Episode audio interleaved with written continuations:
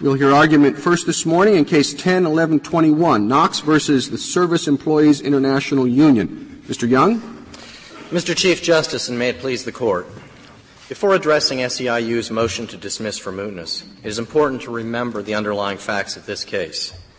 For 10 months in 2005 and 2006, more than 36,000 non-members, or nearly 40 percent of those employees represented by SEIU employed by the State of California, were compelled to contribute to SEIU's $12 million political fight back fund without being provided the opportunity to challenge the amount of the fee and to object to its exaction required by the First Amendment.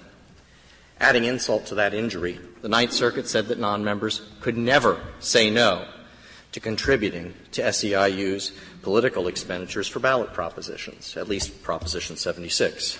They have no right to refuse to bankroll that element of SEIU's political speech. This defies this Court's decisions, distorting the political process on a massive scale. Mr. Young, could, could I ask you to speak to the mootness question first? Just a turn that. As, as, uh, as I understand your brief, you're, you're essentially saying that it's impossible to moot a claim for nominal damages. Is, is, is that a correct reading of your position? I'm not sure I would go that far, Justice Kagan. I think in this case, the wishy-washiness, as it were, of the language used by SEIU when it distributed this pasted-on dollar to the class, or dollars more accurately, uh, was inadequate because it failed to represent the importance of the judgment that the non-member class had won. Uh, so that's a different point, right? Which is that the notice was inadequate. That would and, be correct. And when you say inadequate, I, I, read you to be saying sort of not uh, apologetic enough. And I, in other words, not saying, look, you had a claim against us. We think you're right. It was a valid claim. Here's your judgment uh, in satisfaction of that claim. That it didn't forthrightly say that. But do you think if it had forthrightly said that, we would be living in a different Article Three universe? Not in this case, Justice Kagan. Uh, turning to the adequacy of the notice, uh, the, the financial disclosure, that did not comply with the district court's judgment either. If, if the only question were the distribution of nominal damages, then perhaps we would be living in that different Article 3 universe. But this case is about the judgment of the district court that the uh, SEIU was attempting to comply with. They failed to do so in virtually all of its elements. And how is that? How did they fail to comply other than, you know, the question of whether they were forthright enough about the fact that they were satisfying a claim. The, uh, the district court had ordered, uh, uh, described the type of notice that it anticipated. The district court specifically determined that SEIU's subsequent 2006 financial disclosure was inadequate to cure the, the problem that was caused by the, the seizure of fees starting in September 2005 and that's on 73A of uh, the, dist- uh, the petition uh, appendix B. The union in this case merely sent the same financial disclosure in the notice that it sent to try to moot the case that it had sent in June of 2006. Well, the district court had already said this is inadequate.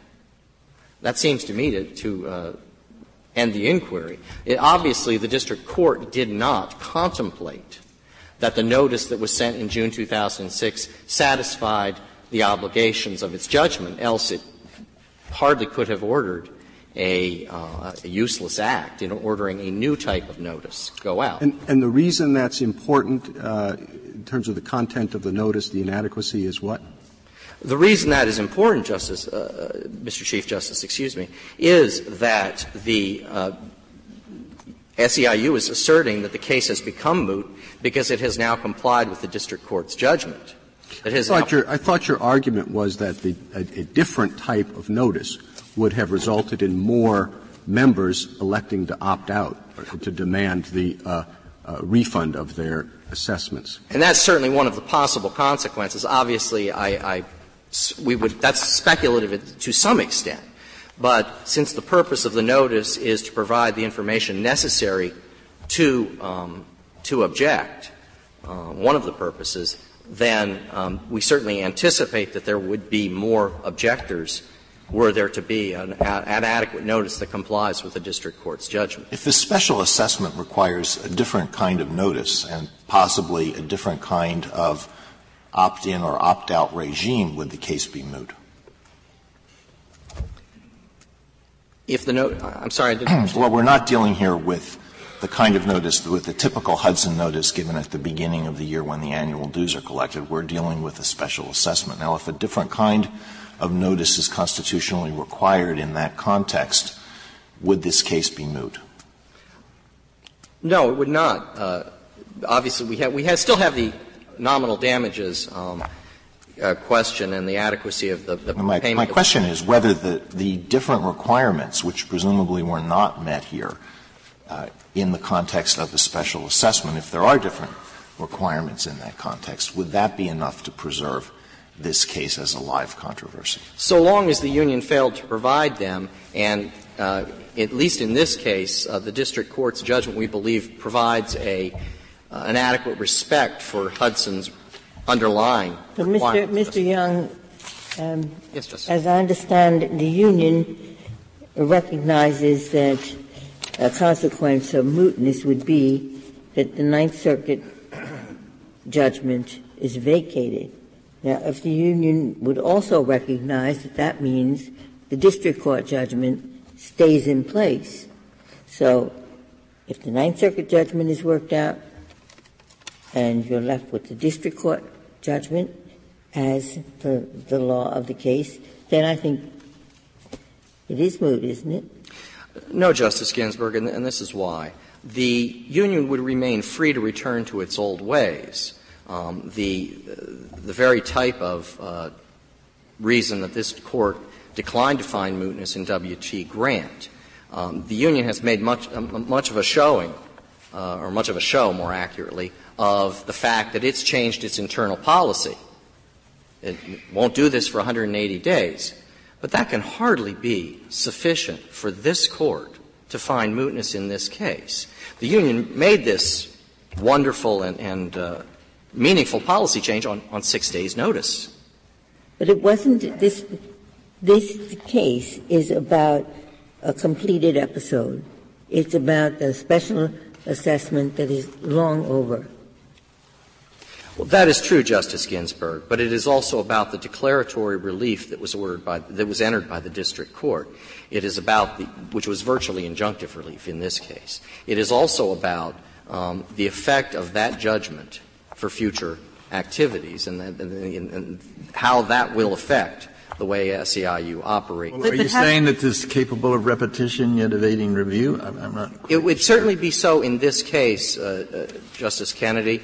Um, the union set a, a, a, very short time, well, a relatively short time period given the length of time a, a case comes up from the uh, courts uh, as a rule in, in this court. Does the injunction have future, future terms? Is it a permanent injunction, or is it just an injunction that relates to uh, the notice that's required in this case? Just, just to be clear, there is a, I'm, I'm talking about something that's tantamount to an, an, injunction, Justice Kennedy. It's, it wasn't actually phrased as an injunction. It was an, an affirmative, an act, ordering an affirmative act. But, but isn't that important, Mr. Young? Because usually where we've talked about uh, capable of repetition or where we've talked about the same thing could happen again, it's where an injunction has been before us rather than a suit for damages as to a past act.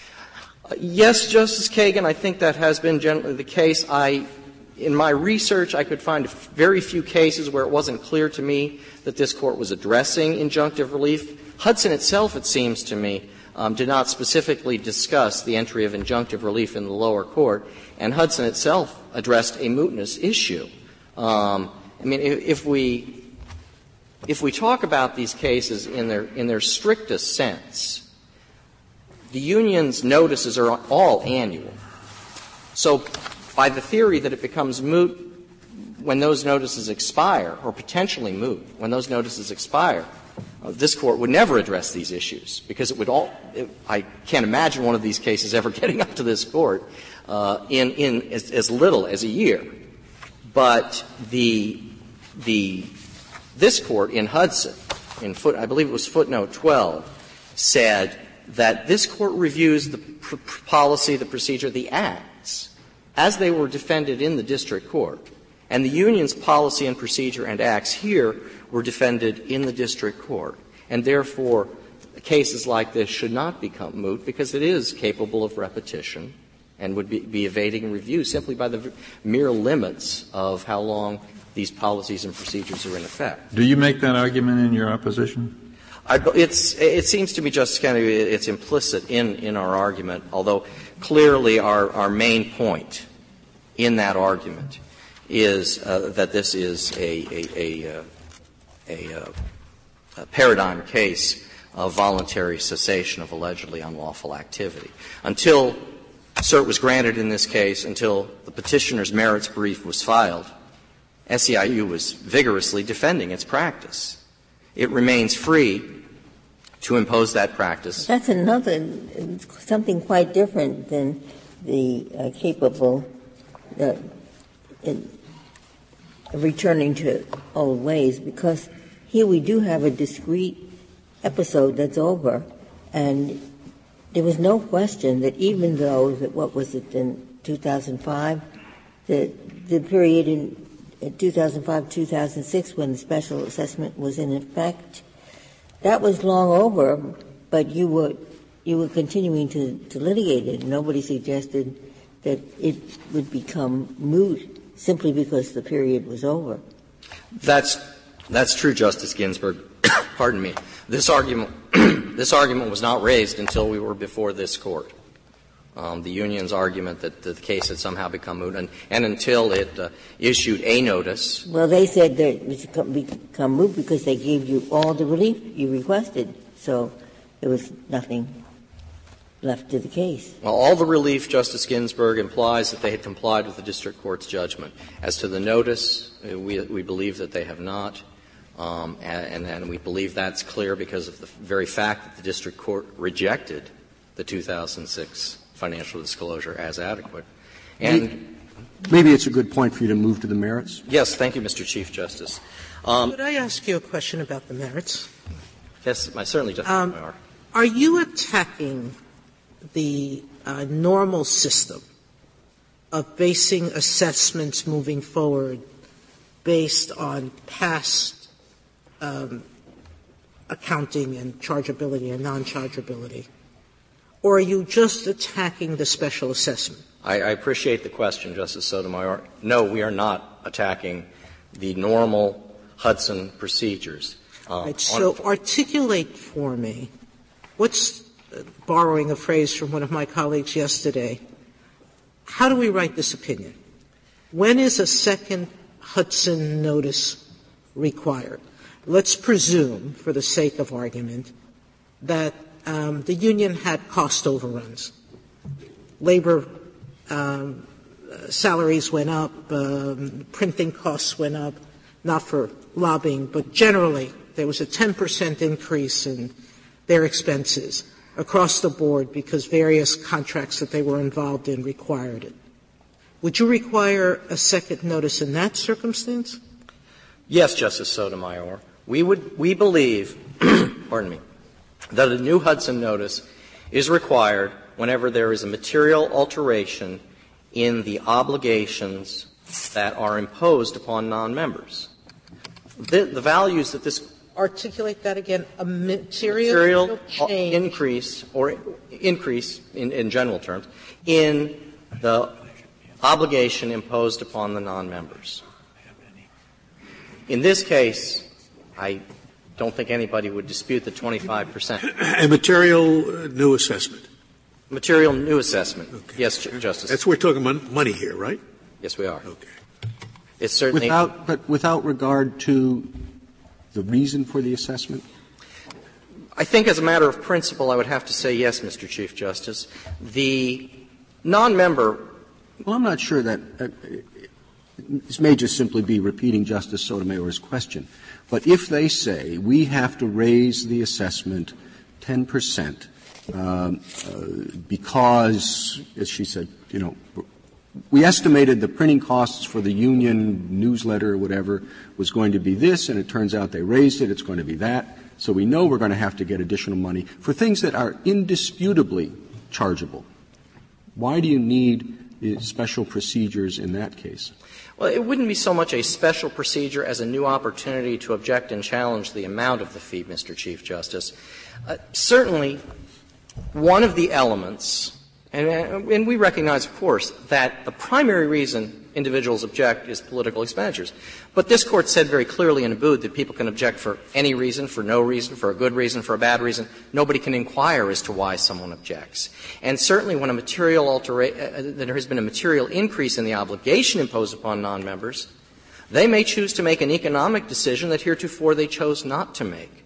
They may choose to minimize, uh, particularly the non-objectors, they may choose that they want to minimize the financial obligation that they are paying to the union at that time. And it's uh, peculiar because in the circumstance where the extra assessment is all going to go to chargeable activities, in fact, that means, economically speaking, the following year, the objector will be better off, not worse off, because there is a higher percentage of the total fee that's being paid to chargeable activities.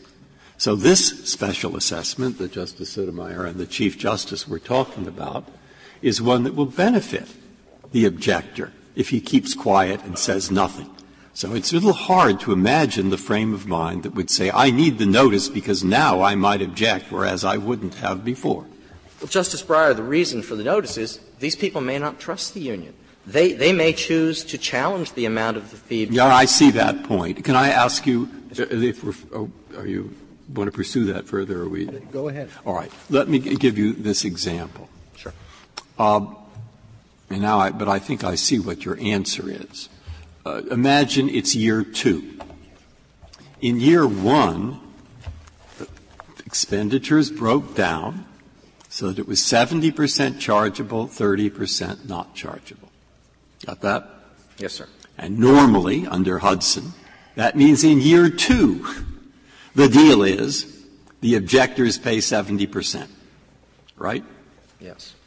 In the middle of year two, surprisingly, something comes up.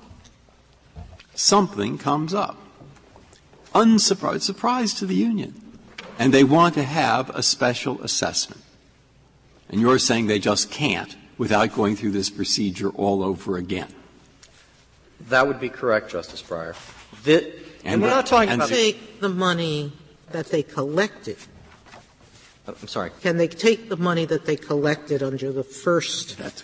notice, and instead of doing a special assessment in the middle of it, this campaign gets announced by the governor, and can they then divert the chargeable amount that they had predicted and spend it on the non-chargeable amount? Or, you, or, does that require a second Hudson notice without a special assessment? I, I understand, Justice Sotomayor. And no, under that case, I don't believe it would. All right, so this is a peculiar rule that you have asked us to adopt. The rule is that where there is a special assessment and it will make all the objectors better off, they have to have a special notice that they can object. But the, where the rule is that we're going to take money we already collected from them and spend it uh, for a totally political purpose, we don't give them a special notice and they don't have to object. Now, that seems totally backwards, but I understand why you get there. And my suspicion is, which you can confirm, is that's the only administrable system you can think of. Do you, do you concede that it's going to make them better off? I would, assume, I would assume that that's your principal objection. They don't know whether this new assessment is indeed uh, going to be uh, divided the way the original one was or not. They might want to challenge That's whether whether it's all going to be used for for assessable activities or not. And they have no. You're telling me they have. Right, but in my at the very least, they have to make a, a an interest-free loan to the uh, uh, to the union uh, until such time as they can challenge it. Well, that's exactly correct, Justice. Yeah, but the hypothetical, if I could continue with, it, is, is perhaps unrealistic. But they have 20 bishops and 14 most honest people in the United States, and they've all absolutely guaranteed, and everybody agrees that this goes to chargeable activity. And where I was going with my question, which you see where I was, you, are with me on this, yes, right? And combine the two. What I'm trying to point out and get your response is that You've been forced into this position to create a workable system. Now, why is that workable system? One whit better than the workable system we already have, which is all this washes out in a fair manner the following year. That there is an inevitable year's lag. It doesn't work perfectly, but it's as good as any other, and all we have to say is it's better than yours. Now, why is yours better than that? Well, I, I recall the bishops from the last time I was here, Justice Breyer. I think they made an appearance then. They're But useful to me. They, they, they are, I'm sure. I assume we wouldn't need a Hudson notice at all if, if bishops uh, uh, affirmed all of these things, right? You anticipate my next point, Justice Scalia. Um, th- these, these aren't bishops, and, and with, with due respect to our litigation opponents in this case, um, these are people that non-members don't trust. These are people with whom non-members do not wish to affiliate. And th- these are people that the non-members do not wish to support. The And- problem is in, in, in, um, in this system, and going back to Justice Breyer's practicality, they will get a chance to object. It just won't be at the moment of the special assessment. It will be the following at the year. So when the union gives its new notice, it's going to set forth its chargeable and non-chargeable amounts as audited, and it will say, as it did, um, as it's done in the briefs before us, on Proposition 76, we're going to take 50% as chargeable. And the union members can come in and give a Lehnert objection, those who want to, those who don't, know it's happened, and they agree to it. Isn't that correct? They do get a chance to object. The question is the timing. Then the problem is, Justice Sotomayor, uh, understanding the fact Is there an answer to that? They will get a chance to object then. Well, they'll get a chance to object after they've already paid the interest-free Well, loan. but that's true of the first example I gave you. If something happens in the middle of the year and the union needs to divert already assessed funds to challenge a election, they can do it, and you said that's okay. and the non-members would have the chance to challenge that, but it would be within the normal system of ordinary union dues. Uh, we, we, I, we, and I believe this court in Hudson presumed that any reasonable, co- reasonably competent union management would, rel- would have relatively stable expenditures over the years. Isn't, isn't the premise of Hudson that you give the notice before? Before, you receive the notice before you have to cough up the money.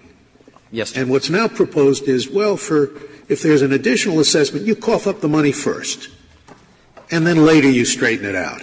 And I, do you get your, do you I, get that seems interest- to me to be the problem, Justice Scalia. The, the people who uh, got the June, June 2005 notice were left in the dark. Indeed, the union may have been in the dark as to this special assessment. But once the union agreed to, uh, decided to impose the special assessment, the not, union was required by Hudson's principles to shed some light. Uh, you know, perhaps it is less predictive, less accurate to say we intend to spend the money this way. But when you have a, a, a, an assessment which is purely intended for politics, and that's what the union said, to create a political fight back fund, that's not, you know, uh, Did you get, it, does your Hudson notice tell you about what's going to happen next year? I thought your Hudson notice told you this was the breakdown for the last year, and as far as we can tell, that's what it'll be next year, but, but, uh, uh, things could change. Is, is, what does the Hudson notice tell you? The Hudson notice provides you with an opportunity to object and some assurance because of the audit requirement. But am I right in my description of it? I, I think I think that would be a fair description, Justice Breyer. Do they, car- do they carry over from one year to the next, or do you have to refile your objection to the union expenditures every year? Most unions, um, Mr. Chief Justice, require an, an annual objection. Now, of course, there'd be nothing. We, have, we find nothing wrong with an annual challenge requirement if you choose to challenge that year's figures, because obviously it's a specific event. But most unions seem to require annual objection, so you have to say again and again, "I don't want to pay for your politics." Um, Well, but what happens, That's outrageous. going back to the, forget about special assessments. I think in one of the briefs, um, I know in one of the briefs, someone says, elections happen every four years. So in the normal cycle of union activities, um, in an election year, they're going to divert more of whatever accessible monies they have to their lobbying efforts. and the following year they'll go back to normal for three years.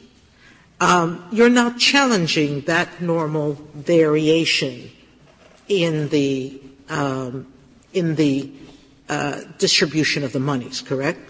Uh, correct, uh, Justice Sotomayor. And that too may vary from union to union, from state to state, even uh, as, as, some of the justices I'm sure know Virginia. So I guess my problem is I don't see how that, given your argument, is any less alone than this special assessment where the labor, where the objecting members at the end of the year will get notice of what has happened that year, will have an opportunity to place their Lehnert challenges and get them ruled upon, and will, um, as Justice Breyer said, have a benefit because they're going to either pay more if the Lehnert pay less if the Lehnert challenges are upheld, or uh, pay more if um, if they're not. But I'm not quite sure how this is a different loan. Well, we disagree with the union's um, characterization of its its supposed benefit. Uh, but I, I, I, just so I see my time is expired, and I like to reserve a balance uh, for rebuttal. I will try to address your question more thoroughly when I, I stand up again. Thank you, counsel.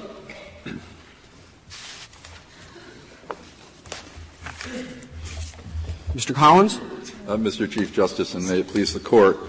Uh, Justice Ginsburg is absolutely correct that what we have suggested to the Court is that the Court of Appeals decision be vacated with the consequence of reinstating the district court judgment. Why'd you, why'd you give up once the case was granted here? Uh, you didn't consider that until the case came before this court. Uh, that's correct, Your Honor, and the reason for that is uh, when the events in this matter were new, and the then union officers' actions were being challenged, the instinct was we're, we're going to defend the case. Uh, and as time went on, there was no rethinking of that situation.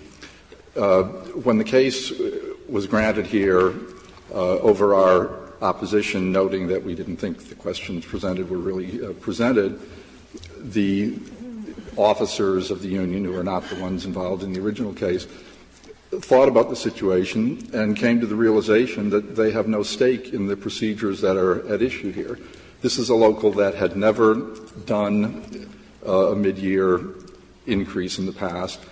The what was contemplated as a temporary increase here turned into a permanent increase. The, the uh, dues went up to 1.5 percent of salary a year after this increase ended. Well, what is this local, and what will the other uh, locals do in the future when special assessments are made? Will they provide uh, notice or will they go back to the old system?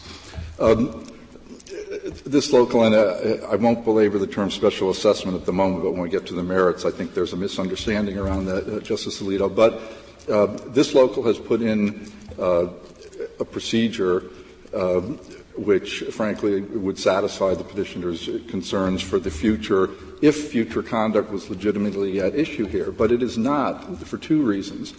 First, when we state that the district court judgment would be reinstated, that's a judgment that was not appealed by the petitioners. That defines the limits of what they can attain from this case, whatever this court may decide.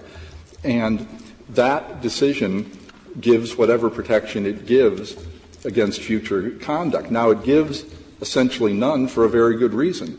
This was a case, as has been noted, brought only about a one-time event. There were no allegations of an ongoing practice. There was no request for declaratory or injunctive relief to prevent. But, Mr. Collins, as I understand Mr. Young's argument, there is a serious dispute about the adequacy of this notice, and it might be a dispute about whether it was clear enough about that it was satisfying claims, or it might be a dispute about whether it allowed refunds easily enough, but that Mr. Young is contesting whether the notice complied with the district court's order. Now, as long as that's true, don't we have a live case before us? Somebody has to answer that question about whether your notice complied with the order.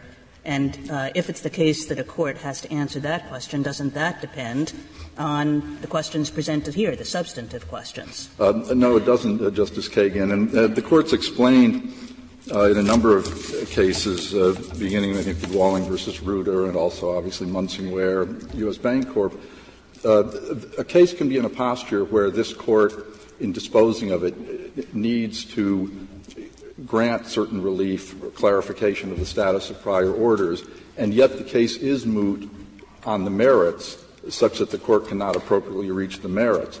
That's what we have here. If there is a dispute and I'll explain in a moment why there really isn't. But if, if there is a dispute, for example, as to whether an individual failed to get their refund because the notice was inadequate, that dispute is not affected by and requires no decision of this court. If the district court judgment is reinstated, then the question of whether we have fully provided all relief called for by that judgment which we believe we have, would be before the district court for decision. but this is not this is not an incidental matter. I mean, the whole point uh, of your friend's uh, uh, argument with the Hudson notice is they want people to understand what's happening with their their union money, and they say this notice didn't let people know that. And if the case is not moot, and if they prevail, they will have a right to be heard on what the notice should say. And that will make a difference in how many people opt out or how many people don't. And I guess I'm following up on Justice Kagan's question. That's a very important part of this case, what the notice is going to say. And if we accept your view that it's moot, that issue goes by the wayside. Uh, I think that's incorrect, Mr. Chief Justice, for two reasons. First of all, the district court required a certain kind of notice to be given. We are stating the district court judgment should be reinstated. If the notice we have given does not comport with what the district court judgment, which was not appealed by the petitioners, requires, it will be uh, provided by the district court. We are, we are not contesting. The, the petitioners are looking at gift horse and mouth. I'm sorry, I don't see how that. I don't see how that works. The notice is only required by the district court if the case is not moot. If the case is moot by the notice you sent out, the district court doesn't have a case on, on, the basis of which to order a different notice. No, I don't think that's correct, Your Honor. A, a case can be moot in this court, and this is what I believe Munsingwear, Walling versus Reuter, and the other cases, uh, U.S. Bancorp more recently, uh, explain. And, and, at first it seems paradoxical, uh, but it is not paradoxical. A, a case, there can be remaining issues potentially in the district court, such as whether the check that the plaintiff paid bounced or not, uh, that could potentially have to be resolved by a district court. And it, but it means, at least in terms of prudential mootness, uh, there is not a substantive merits issue remaining for the court to be uh, deciding. And it, it's really quite simple. The petitioners, as I say, are looking a gift horse in the mouth the apex, the acme that they can achieve in this case is what they got from the district court and it was reversed. We are saying give it back to them. Take back the reversal, reinstate the judgment, whatever they won, they will have. We believe we have already given them everything they won. If we have not, the district court will do that. But let me explain the second point, if I may, Mr. Chief Justice, which is that there is no legitimate issue here about whether the notice was adequate. Uh, Mr. Young stated quite incorrectly that the notice we have provided is the same as the notice the district court struck down. Uh, that's absolutely incorrect. The district court said that the 2005 notice issued before the dues increase obviously did not give specific notice of the dues increase, although it stated that dues could be increased. The district court specifically held at uh, Petition Appendix 73A that the 2006 notice which described the, the so-called fund and the dues increase and the purposes of it, was completely adequate. And the notice the district court, one also has to realize, the district court was requiring the union to refund only the non-chargeable portion of activities attributed to this increase a certain kind of notice would be needed for that to justify how the union was computing what it was saying was the chargeable portion to refund. But what the union has done here is provide greater relief than the district court ordered. We have refunded every penny that anyone who requests had paid during the increase. So there's no serious question that the notice that the union sent out, which explained what the increase had been spent on, sufficiently informed individuals as to whether they now want to get back every penny, as we've offered them, of what they paid under the increase. But I want, want you to move to the merits. Um, may, maybe a good time to do that. Fine. T- turning to the merits. Clarify a point. I thought I heard, and, and maybe I just didn't look at the union uh, regulations, the new ones. Is it limited to 180 days? I thought I heard your adversary say that the. It, it, it ha- no, it has a provision that it can't be uh, repealed without a 180-day notice. There can't be a, a, sudden repeal of the new procedure. I see. Uh, but I do want to make clear, we, we think nothing, our position on mootness is not dependent on the court determining that the new procedure w- will be in effect forever. Our position. Could you tell me what the burden is on a union to give a second Hudson notice um, whenever there's a special assessment? Meaning, do you happen to know how frequently unions impose special assessments and well, what the incremental cost is to the union of giving such notice? Uh, that requires a, a fairly uh, extensive answer, I believe, Justice Sotomayor, partly because. Try to summarize it. I wasn't looking. No, I understand, but I believe I believe the word special assessment is being used here with a meaning that doesn't correspond to what this union did. I can say this much: there's never, there's been only one other case in any federal court that I'm aware of, and only in a district court. There's been no other appellate court dealing with any kind of assessment, uh, temporary dues increase, and how it affects Hudson rights. So th- this is a, a, a, a non-event uh, in the real world. There are, there are no uh, challenges that have that have been made previously to any kinds of assessments or increases, but unions use assessments in two in many different ways, and, and let me contrast one way with what happened here, and I think it will show why there's no serious question here about a need for a notice. Some unions have a due structure which covers only certain kinds of activities. And they contemplate a new kind of activity that they would not normally pay for out of dues or fees. They say often with a, with a vote, which was not required here, there was there was no vote required or taken here of, of bargaining unit members for what occurred in this instance. But you may have a union that says we want to make a kind of expenditure that's really unanticipated. It's not what we normally do with our dues. We're going to put it to a vote. If you approve it, we'll collect it. We'll pr- probably put it in a segregated fund separate from our treasury. That kind of an assessment can raise potential issues, I, I would acknowledge, under Hudson.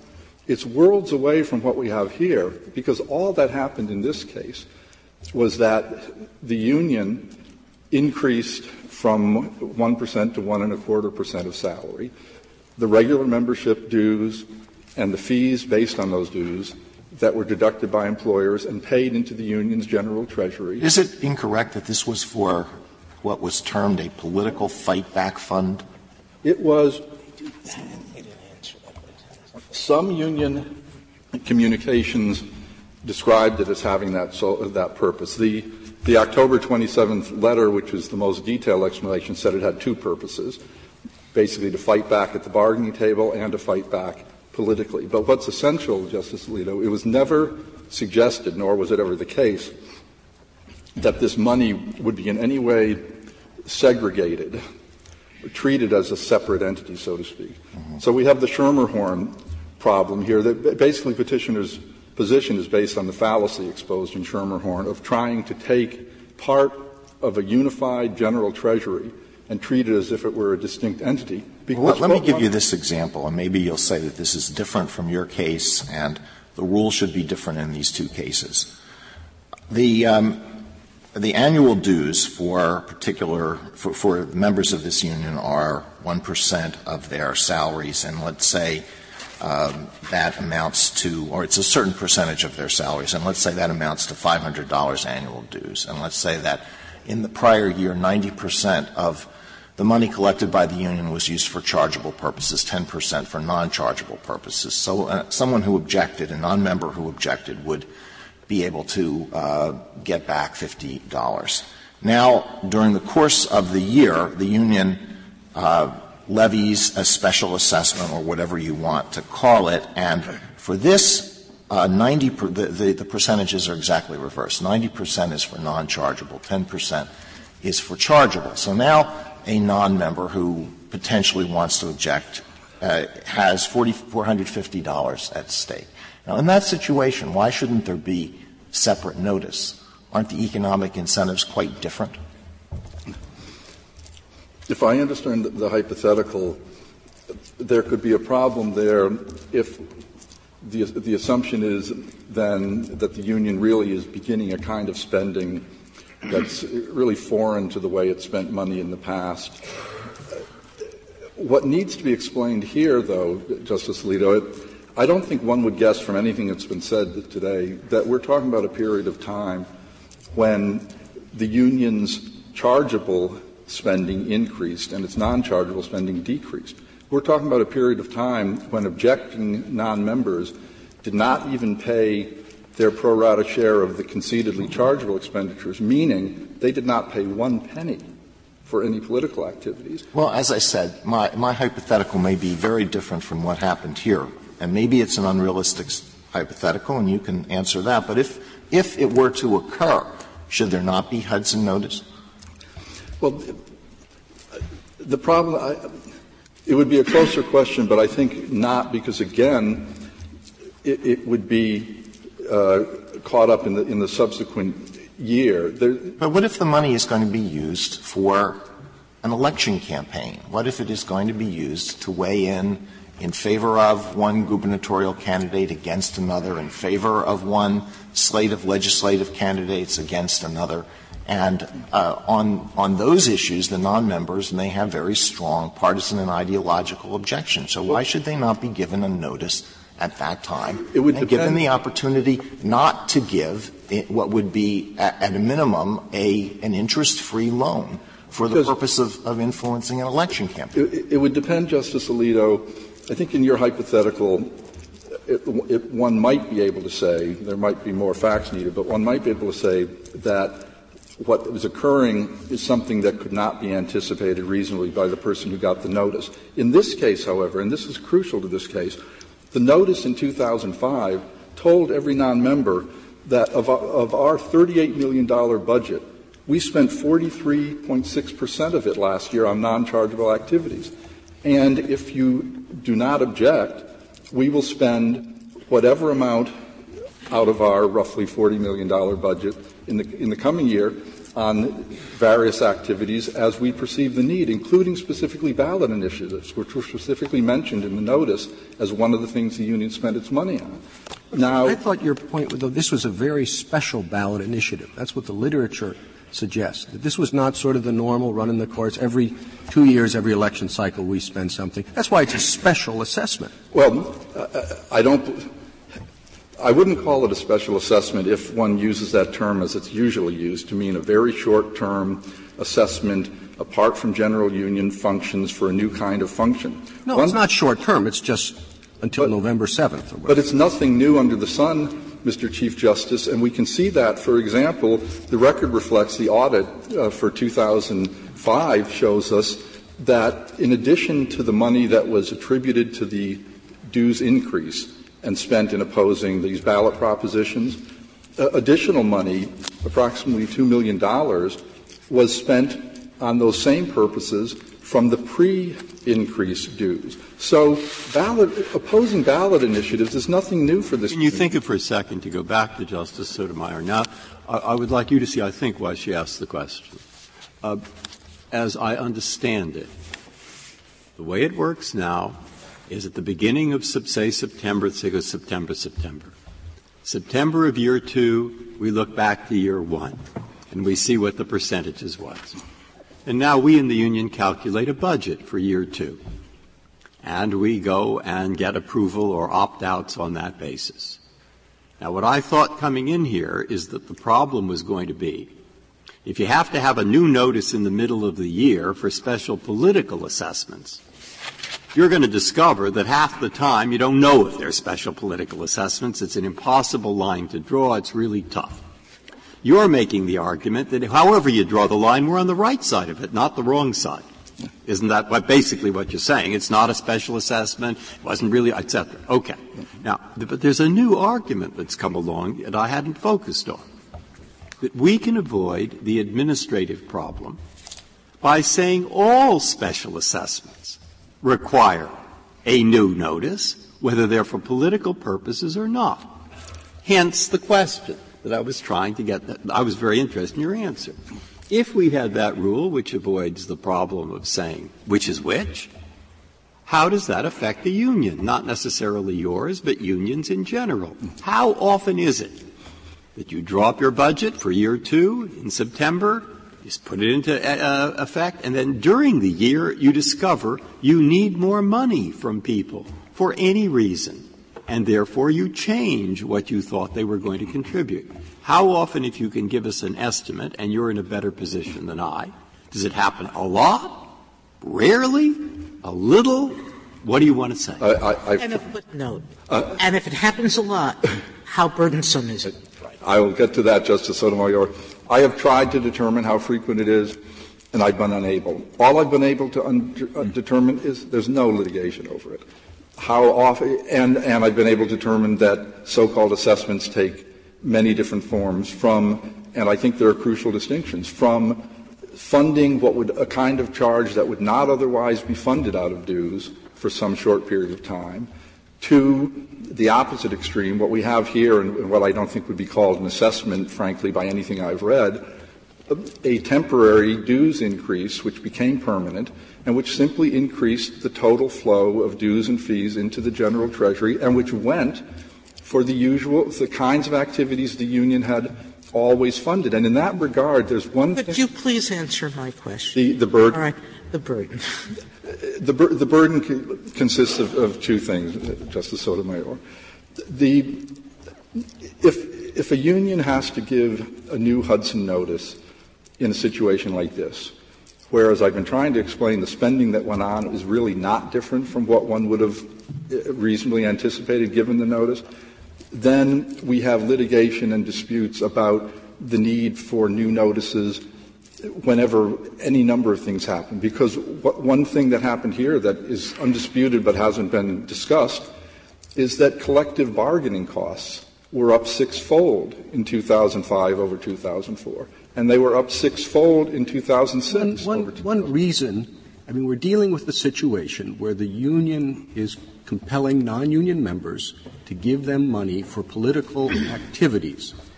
We allow, as I understand Hudson, as I read it, because you can't figure out what that is, you wait until the end of the year. In other words, it's a compromise for administrative convenience. Normally you wouldn't allow it at all. As, at least under the law as I read it, you would not allow people to take money uh, you, you, would not allow the union to take money from people who don't want to spend it on political activities, so the union can spend it on political activities. But we allow that in the course of the year because it's impossible as you go on to sort these things out.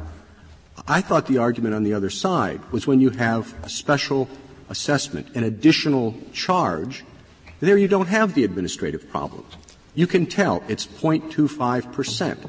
So you can't take that until you tell them do you want to object, or is it happy? Are you fine with having this spent on political purposes? The, the reason, uh, Mr. Chief Justice, that it, it, it isn't that straightforward is quite simply that all of these questions about it's a special assessment, we can figure out what it is, we can treat it separately, flounder when one realizes that the so-called special assessment is simply a dues increase because if I were to try to imagine, let's try to imagine the notice that could have been given.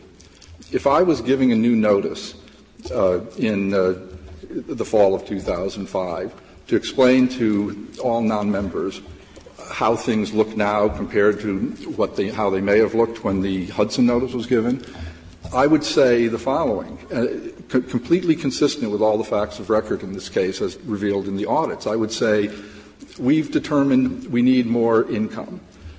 Part of this is because we anticipate $3.7 million in fight back expenses this year. Another part is we expect more than $3.5 million of additional bargaining costs this year. And we expect a lot of other changes in our costs. On the petitioner's theory, and this is why Schermerhorn is the complete answer to their theory, there's a constitutional violation if the union says, we're going to view this increase as paying for our, our additional political costs, and it's going to free up our, bargain, our general treasury for the bargaining. That's a violation. But if you say, we're going to treat this increase as covering those new bargaining costs we told you about, that's going to free up our general treasury for the political costs. But on the, I'm reading from the district court opinion, it said that this assessment would be used, and they're quoting from the union material, for a broad range of political expenses, including television, radio advertising, direct mail, voter registration, voter education, and get out the vote activities in our work sites and in communities across California. And it further said, quote, the fund will not be used for regular costs of the union, such as office rent, staff salaries, or routine equipment replacement. But two points, Mr. Chief Justice. First, as the Court of Appeals pointed out, there were other statements that said the money would be used for both purposes. But as Schermerhorn points out, Schermerhorn says even if you specifically say this part of our dues income is going to be earmarked for this purpose, it's artificial when you're dealing with a general union treasury, not a separate segregated fund, to give that separate legal status. And that, because that is why, my point to you, Mr. Chief Justice, is nothing in the world would have changed here. Suppose that the suppose that the proponents of Proposition 75 and 76 had come to the union and said, "Would you please give us an interest-free loan for money because we want to use this money to uh, uh, to uh, persuade the, the electorate to enact these, but don't worry because we're going to pay it back right after the election when we've achieved our electoral ends." Would the union provide the money because it's all going to come out in the wash?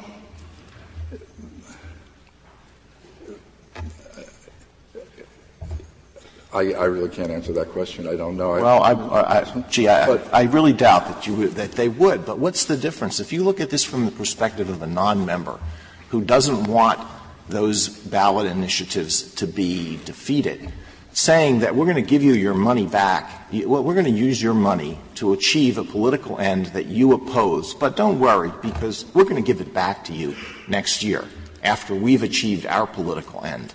How does that solve the problem? That's not the situation here, Justice Alito. The, the non-members were told in June 2005 in the Hudson notice that if you don't object, we may spend millions of dollars on political activities, including ballot initiatives. If a person didn't want to support that, they merely need to object. What then happened, and this is what gets lost in the messaging about the dues increase, what actually happened in the real world in the period that followed is that compared to the numbers in the 2004 Hudson notice, the union spent less on non-chargeable matters and more on chargeable matters. And the only reason there's a case here in the court is that the union, for whatever PR purposes, whatever it may have been, instead of saying we're going to treat the increase as covering our vastly increased bargaining costs, thereby freeing up money for politics, we're instead going to describe this increase as being attributable to our political costs, thereby freeing up money for bargaining. But what the union is spending its, incre- its money on is bargaining. more it, it, it, seems to me that this, this answer is, is, so confusing that um, the court probably should consider whether or not an opt-in requirement is is preferable. I, I, I, I we're talking in the first exchange you had with Justice Alito. He gave you a very simple question: ninety percent, ten percent. Then it's reversed. Special assessment for ninety percent political. And the point there was that you're taking someone's money contrary to that person's conscience.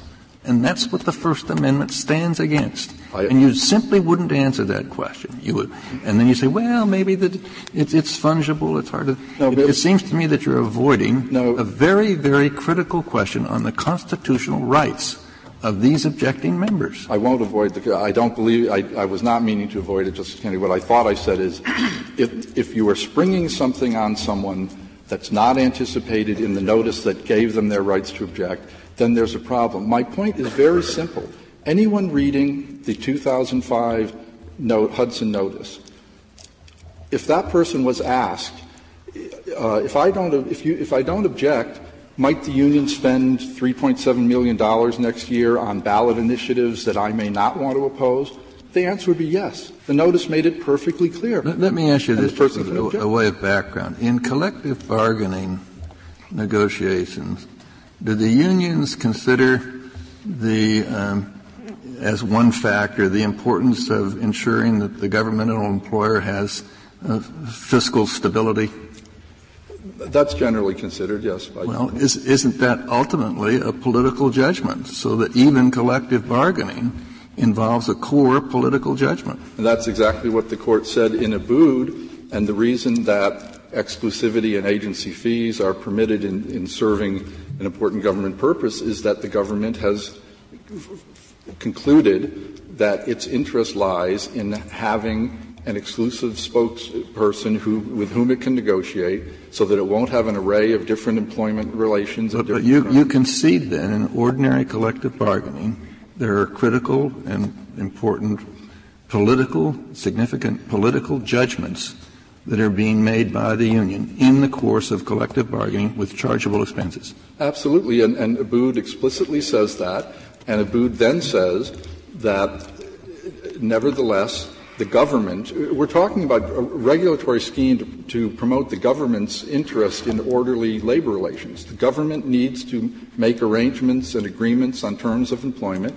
It has a vital interest in having an exclusive representational arrangement where that can be accomplished, and that the court held in Abood, and it's not challenged by petitioners, that justifies the degree of impingement that's inherent in the fact that, as Your Honor correctly says, all bargaining, particularly in the public sector, has political elements in it.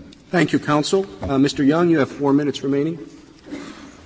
Thank you, Mr. Chief Justice. Mr. Young, I hope this won't use up much of your time, but I do have a pressing question to make sure that we're just not spinning our wheels here.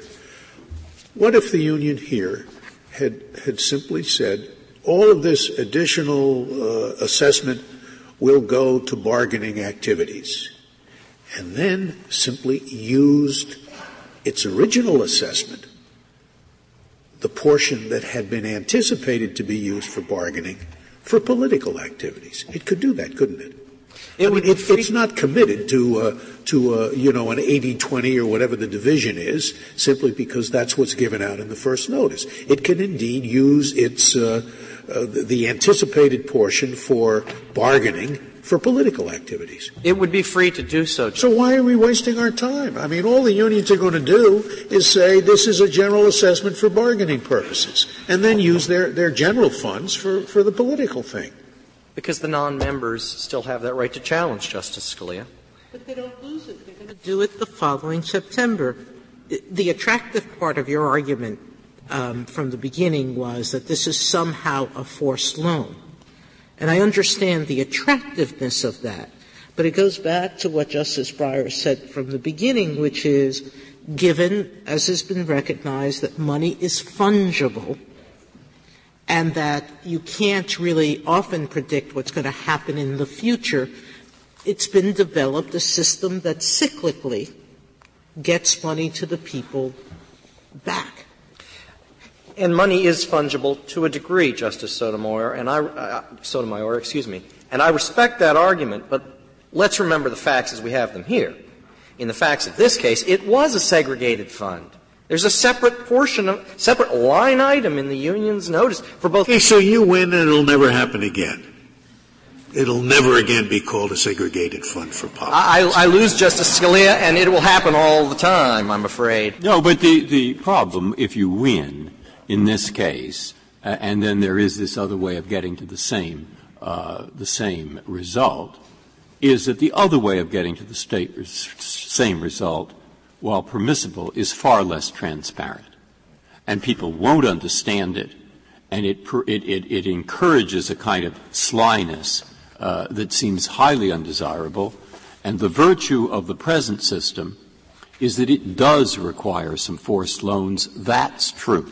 But it does wash out in the wash, and it ends up being fair to the objectors, and it's simply hard to think of a better system that doesn't provide more administrative problems than the existing one. But so, so that's that. Go ahead. And uh, thank you, Justice Breyer. I'm sorry for interrupting. It, it, I understand that, Justice Breyer. And for ordinary union dues, that's why when Justice Sotomayor asked me at the beginning of the argument whether we're challenging the ordinary Hudson system, I answered no. Because that system is perfectly adequate for ordinary union dues. The problem is that I'm being told by your adversary, and since we don't know, I'm always afraid of writing a decision in a vacuum. Sure. Okay? that unions structure their business in a myriad number of ways. That some have a very small due each year and a larger special assessment for special projects, and I assume there's endless variety.